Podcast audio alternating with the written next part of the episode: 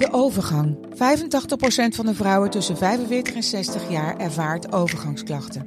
Klachten die kunnen leiden tot een verkeerde diagnose of langdurige arbeidsongeschiktheid. Wat kun je doen als je overgangsklachten ervaart? Hoe maak je dit bespreekbaar op je werk? En als jouw medewerker bij jou komt, wat kun je als werkgever dan doen? Sector Instituut Transport en Logistiek heeft een kennisplatform ontwikkeld waar jij terecht kunt voor tips en adviezen. Wil je hier meer over weten? Kijk dan eens op stl.nl/slash Dit is Trick Privé, de dagelijkse showbiz-update met Evert Zandgoeds en Jordi Versteegde.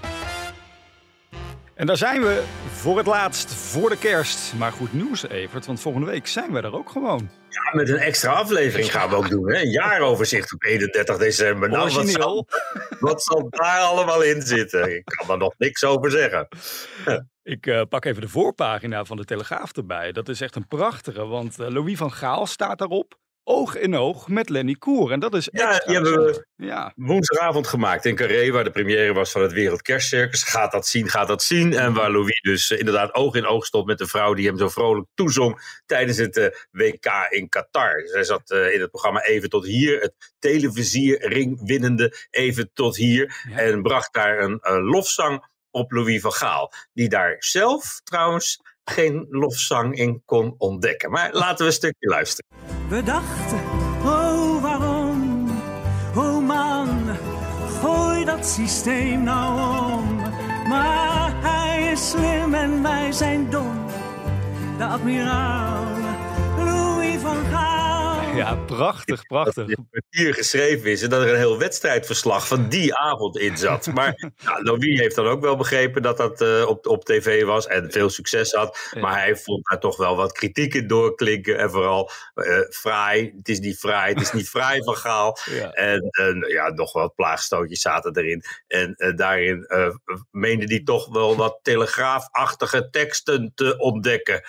Zo zei hij. En dat nam overigens niet weg dat het een hele aardige, lieve en een hartelijke ontmoeting was met, uh, met Lenny zelf. Mm Die haar kleinkind bij zich had, die uh, leidt aan een zeldzame spierziekte. Het meisje woont in Israël, oh. wordt daar behandeld. En misschien gaat dat helemaal goed komen dankzij de behandelingen die ze krijgt. En Louis wilde daar natuurlijk als ambassadeur van de stichting Spieren voor Spieren alles van weten. Dus mm. daar was wel degelijk een klik.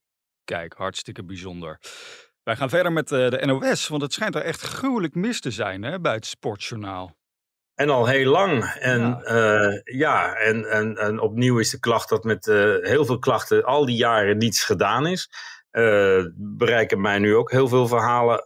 En die zijn we natuurlijk aan het uitzoeken voordat je iemand publiekelijk gaat noemen. Mm -hmm. het gaat wel vaak om één persoon, moet ik zeggen. En ja, nou ja, als, als, dat, als die onderzoek van, onderwerp van onderzoek wordt, mm -hmm. dan kan dat niet lang binnen kamers blijven, vermoed ik. Dat, dat blijft het nu al een niet heel erg. Jij wil er niet al te veel over kwijt, maar is het dan iemand voor de schermen of achter de schermen om wie het gaat? Nee, iemand die we wel kennen. En okay. ook waar we, we, eerder over geschreven hebben, weer moet ik zeggen. Ja. En, uh, maar ja, dat zijn we dus aan het uitzoeken en dat moet je zorgvuldig doen. En dat doet de NOS ook, neem ik aan. Maar tot slot hierover, hè? hoe pijnlijk is dit voor de publieke omroep? Want dan heb je eerst dat hele DWDD-schandaal, nu Studio Sport. Waar eindigt dit? Dat weet ik niet, want de klachten zijn, gaan er vooral om dat het zo jarenlang kon doorgaan zonder dat er werd ingegrepen. En ja, ook Studio Sport is natuurlijk, of die sportafdeling van de NOS is natuurlijk een, een enorm belangrijke pijler van, van, de, van de publieke omroep. Ja. En uh, ik, ik, het lijkt erop dat daar opnieuw bewust is weggekeken om uh, die succesvolle programma's niet in gevaar te brengen. Ik kan me voorstellen dat ze in Den Haag ook uh, aan het meekijken zijn hiernaar.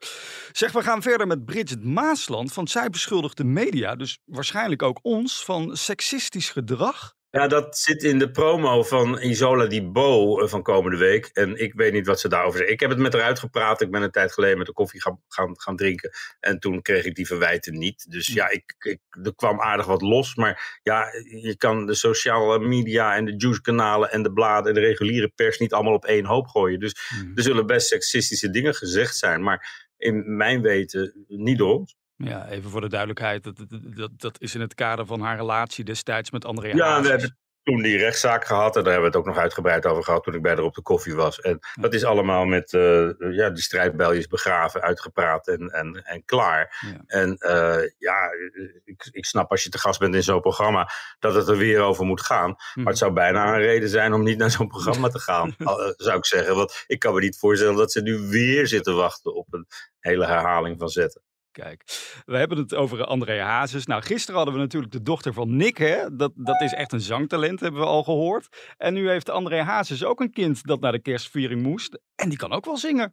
Sok, sok, sok, het ezeltje, helemaal naar Bethlehem. Sok, sok, sok, liep het ezeltje, ja, hartstikke lief, hartstikke lief. En uh, nog even over nou, op, deze, op deze, leeftijd stond de oude Hazes al in de Johnny Kruikamp show op televisie, geloof ik. Dus hij mag wel opschieten. Het kleine Dreef wil hij wil die nog uh, namaken. Ja. Maar ja, het is bij de, anders dan waar we het gisteren over hadden, Volendam. Maar het niet van vader op zoon en moeder op dochter overgaat. Is het uh, bij de Hazes natuurlijk al de derde generatie die, ja. die, die staat te zingen. Dus uh, ja, wie weet wat het wordt. Het is, uh, het, het, is overigens te hopen dat hij alleen dat uh, gen geërfd heeft. Ik kreeg trouwens zojuist nog een vraag binnen van een oplettende Hazes-fan. Die zei van, hey, André Hazes heeft uit zijn biografie op Instagram Holland Zingt Hazes gehaald. Is die daar dan dit jaar in één keer niet meer bij? Nou, ik heb dat even gecheckt bij de organisatie. Hij is er gewoon bij. Dus dat is ook weer uit de lucht. André Haas. En wat daar dan achter zit dat het weg is, dat weten ze daar ook niet. Nou, inmiddels is het ook weer teruggezet. en, dus dat... Ben je toch niet vergeten te vragen? Hè? Nee, oh. ja, eh, dat, dat, dat, hebben ze, dat ging Marco de Koning, die erachter zit. Even een kijkje achter de schermen. Die ging dat navragen bij André Hazes. En vervolgens verscheen in één keer weer terug in zijn Instagram-biografie Holland Sint Hazes. Dus waarschijnlijk is dat op die manier allemaal opgelost. Hadden het er net zo goed niet over kunnen hebben. Dus. Ik dacht gewoon even tussendoor. Het is Dolle Vrijdag. En bijna ja. kerstavond, Evert. En is het dan ja, altijd eh, vechten om de afstandsbediening bij jullie thuis? Om wat er gekeken wordt? Nee, daar zijn we het meestal wel over eens. Dat gaat wel, eh, dat gaat wel goed. En, uh, het is ook niet alleen maar reguliere tv. Er liggen ook nog wat films op de, op de plank. Oh. En uh, dus nou, die gaan we allemaal zien. Nou ja, ik kijk uit naar de Meilootjes, de kerstspecial op een cruise. Waar uh, Martien helemaal geen zin in had eigenlijk. Nee, dus... nee, die zal wel over de reling hangen, denk ik. En dan hoop ik dat hij dat niet tegen de wind in doet, zoals ik wel eens iemand heb zien doen. Dus uh, nou, dan krijg je ook nog de gilletjes. Die dachten wij willen ook een kerstspecial. Oh. Nou ja, wat daarachter zit, hoe dat gaat aflopen, dat maken we allemaal in het nieuwe jaar wel, uh, wel mee. Wie een beetje geluisterd heeft deze week, weet dat jij waarschijnlijk niet naar de familie Gilles gaat kijken, toch? Met kritische blik als ik kijk. Precies. Nou goed, dan gaan wij nu met een kritische blik naar de vragen van de luisteraars. Want natuurlijk is het weer vrijdag. Eventjes aan Vragen. Dat lijkt me echt een goed plan. Een vraag aan de privéman. Jazeker, want we hadden het net natuurlijk over de kerstspecial van Chateau Meiland en over Massage Kassa. Maar je hebt natuurlijk ook All You Need Is Love. En Leslie vraagt zich af of jij wel eens moet huilen tijdens die kerstspecial. Nou, dat kan ik me niet herinneren dat dat gebeurd is. Ik kijk er wel vol bewondering naar. Vooral hoe al die verhalen in elkaar vallen. En, en, en kijk, als, jij, als, als ergens in het gesprek valt dat je een zus in Canada hebt, dan weet iedereen al dat die zus op, uit eh, Canada op een gegeven moment komt opdraven. Maar de manier waarop ze dat gedaan hebben en hoe dat dan gebeurt, dat blijft toch altijd wel een, een, een, een, ja, een ingenieus ingericht programma. Ik kan het niet anders noemen. Het is prachtig. Er is een heel groot publiek voor. Het is de ware kerstgedachte. En Nederland zal er zeker weer voor gaan zitten. Maar eh, nee, ik denk niet dat ik erbij ga huilen. Hoewel die muziek af en toe wel en alles. Nou ja, goed. Nou. Ik hou me in, denk Misschien huilen de mensen ook wel bij onze podcast. Vooral omdat deze aflevering ah. alweer op zit. Nou ja. Jeetje. Maandag, uh, dan zijn we er even niet, want dan is het tweede kerstdag. Maar dinsdag, dan melden we ons weer. Hey, tot dan. Mooie kerst allemaal. En uh, wees lief voor elkaar. Tot dan.